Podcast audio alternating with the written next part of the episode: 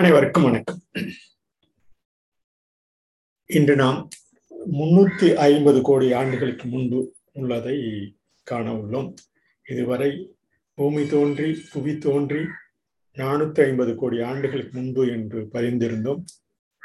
பின்னர் 410 கோடி ஆண்டுகள் என்று புவி இனத்தில் நிலை கருவிழி தோன்றிய அந்த காலகட்டம். 450 கோடி ஆண்டுகளிலிருந்து 410 கோடிக்கு இடைப்பட்ட 40 கோடி ஆண்டுகளில் இந்த நிலை கருவிழி உயிரணுவாக தோன்றிய அந்த காலகட்டத்தை கண்டோம்.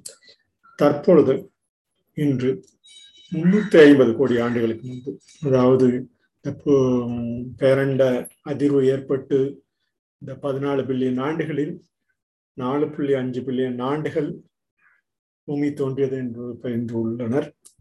அந்த 410 கோடி ஆண்டுகளிலிருந்து 350 கோடி ஆண்டுகள் வரை இடைப்பட்ட காலத்தில் பல்வேறு நிலைக்கருவிலி, ஒற்றை சொல் கொண்ட அந்த முதல் நிலைக்கருவிலி உயிரினங்களாக தோன்றி இந்த உயிர் தாயணை அயனை போன்ற வகைகளில் இந்த 3.5 பில்லியன் ஆண்டுகளுக்கு முன்பு, கிட்டத்தட்ட 350 கோடி ஆண்டுகளுக்கு முன்பு அந்த முந்தைய காலங்களில் இந்த உயிர் நிலை கருவிலி தோன்றியதை இன்று காண உள்ளோம். இந்த நிலை கருவிலி தான் உயிரணுவின் முதல் தோன்றிய தோற்றமாக நாம் கருதி அவை எவ்வாறு ஒவ்வொரு உறுப்புகளாக நிலை பெற்றுள்ளது என்பதனை இந்த படத்தின் பழைய 410 கோடி ஆண்டுகளுக்கு முன்பு பார்த்தோம். கிட்டத்தட்ட இடைப்பட்ட இந்த 60 கோடி ஆண்டுகளுக்கு எவ்வாறு ஒவ்வொரு உயிரின தோற்றமும் அந்த உயிரணு அணுக்களில் தோன்றிய ஒரு உருவகத்தை தற்போது ஒரு நிலையாக இந்த நுண்ணுயிரி என்று சொல்லக்கூடிய பழைய இந்த ஆர்க்கியாண்டு பழைய தோற்றமுடைய இந்திய காலங்களின் வரலாறு என்ற கிரேக்க நாட்டின் படிந்த ஆர்கியோஸ், அதுதான் இன்று ஆர்கியாலஜி என்று அந்த ஆங்கிலத்தில் சொல்லக்கூடிய இந்த முந்தைய காலங்களின் வரலாறு என்று சொல்லக்கூடிய அந்த பதிவும் ஒவ்வொரு நுண்ணுயிராக பாக்டீரியா, ஆர்க்கியா, ஈகார்கியா என்ற அந்த சொல்லமைப்பெல்லாம் ஒவ்வொரு காலத்தில் நிலைப்பட்டுள்ளது. அது படத்திலே ஒரு அந்த தோற்றம் ஒரு விரிவாக கொடுத்துள்ளனர். அந்த தோற்றத்தினை நீங்கள் காணலாம். முதல் இந்த சூரிய ஒளி இந்த புவி சுழலும் வேகத்தில் அந்த ஒளி சேர்க்கை அந்த நுண்ணுயிரில் ஏற்பட்டு இந்த நீல பசும் நுண்ணுயிரி சயோனோ பாக்டீரியா என்ற ஆங்கிலத்தில் கூறுவர் முதலில் தோன்றிய அந்த நுண்ணுயிரியாகும். ஆங்கிலத்தில் பாக்டீரியா என்று கூறுவர்.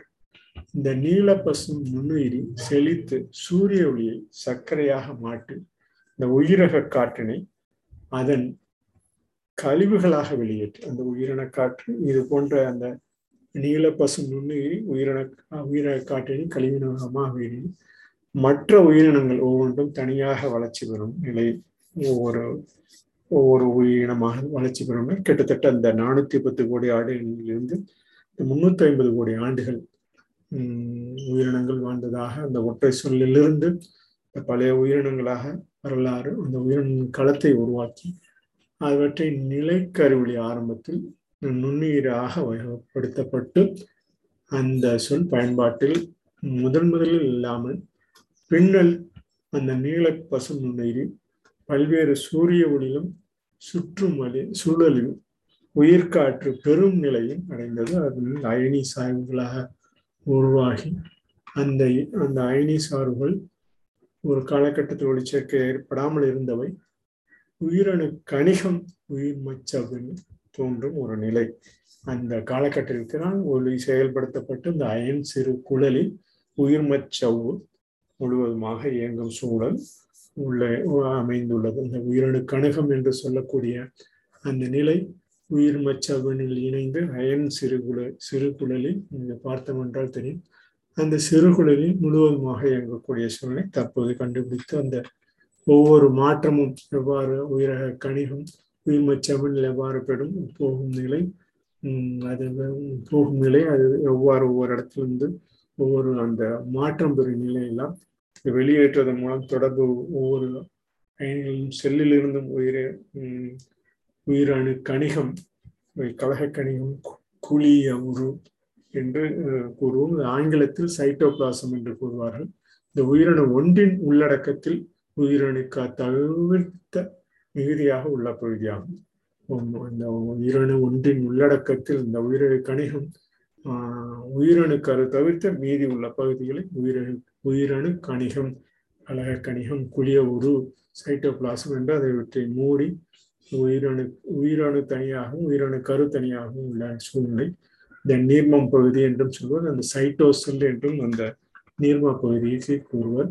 இந்த உயிரணுவும் உயிர்மச்சவ்வும் தான் இந்த தொடர் உயிர் பெறும் நிலையை கிட்டத்தட்ட 350 கோடி ஆண்டுகளுக்கு முன்பு 410 கோடி ஆண்டுகளிலிருந்து இந்த நிலைக்கருவி தோன்றிய போதிலும் இந்த உயிரணு கணிகம் உயிர்மச்சவ்வினும் நிலை பெற்று உயிரணு நீர்மமாக ஒன்று கொண்டு தொடர்பு ஒன்றல் அந்த நீர்ம கரைசலில் உயிரணும் மென்சவ்விற்கு செல்லும் நிலையெல்லாம் ஊழ்ம பொருளாகி செல்லும் நிலையெல்லாம் அந்த நுண்ணுறுப்புகளையும் ஒவ்வொரு நுண்ணுறுப்புகளும் தாவர விலங்குகள் போன்ற ஒவ்வொரு தற்காலத்தில் தோன்றியது போல அந்த காலகட்டத்தில் இந்த உயிரணு கணிகம் உயிரணு கருவை சேர்த்து இந்த புரோட்டோபிளாசம் என்று சொல்ல முதல் உரு அந்த உரு பெற்று உள்ள கரு இந்த உயிரியலில் உயிரணு களம் என செல் என தற்காலத்தில் நாம் கூடும் இந்த கட்டமைப்பு கொண்ட ஒரு அழகாக செல் என்று அந்த உயிரக உறுப்புகளை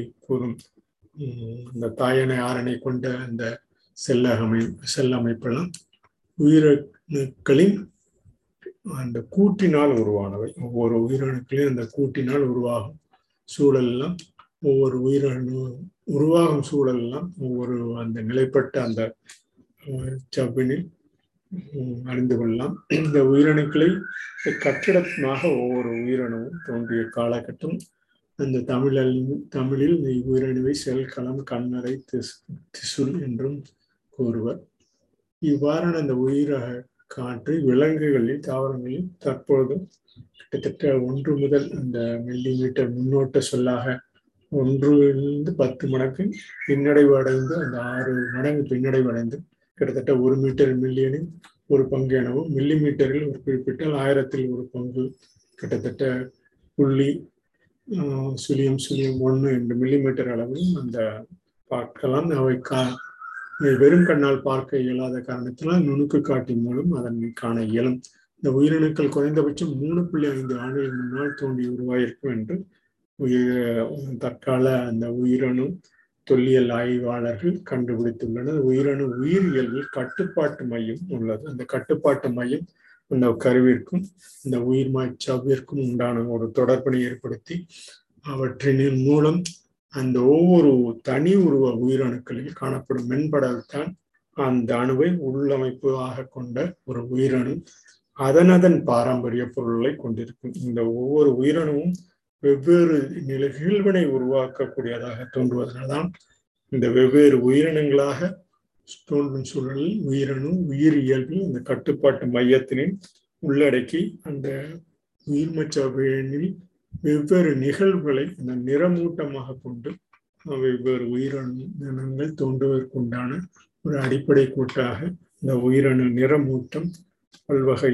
புரதங்களுடன் புதிய ரக தசையை அந்த சேர்மத்தில் பல நீண்ட காலமாக அந்த தாயணை என்று சொல்லக்கூடிய டிஎன்ஏ மூலக்கூறுகளை ஒழுங்கமைவு கொண்ட ஒன்றாக இந்த ஒவ்வொரு ஒன்றுக்கும் ஒரு தாயணை ஒரு உருவாகும் சூழல் அவைதான் ஒவ்வொரு பொருள்களாக உயிரணுக்கள் தோன்றிய பல காலகட்டமாக தோன்றிய இந்த நிலையெல்லாம் இந்த உயிரணு நிறமூட்டத்தினில் அதனதன் மரபணுக்களில் மரபு தொகுதியாக தோன்றி அவை தன்மையை ஒருமைப்பாட்டை பேணுவதற்கும் உயிரணுவின் செயல்பாடுகளை கட்டுப்படுவதற்கும் அந்த கருவின் பணி உள்ளது. அதே கருவானது உயிரணுவின் கட்டுப்பாட்டு மையம். இந்த உயிரணு நிறமூட்டம் அதன் உள்ளே சுற்றி உள்ள அனைத்து அந்த உயிரணு கணிகம் என்று சொல்லக்கூடிய அந்த உயிரணு கணிகம் என்று சொல்லக்கூடிய எல்லாம் கட்டுப்பட்டு அவற்றிலிருந்து ஒரு விரிவாக்கம் சூழலில் அதன் நிகழ்வுகளை கொண்டு தனித்தனி உரையாக கருவுரை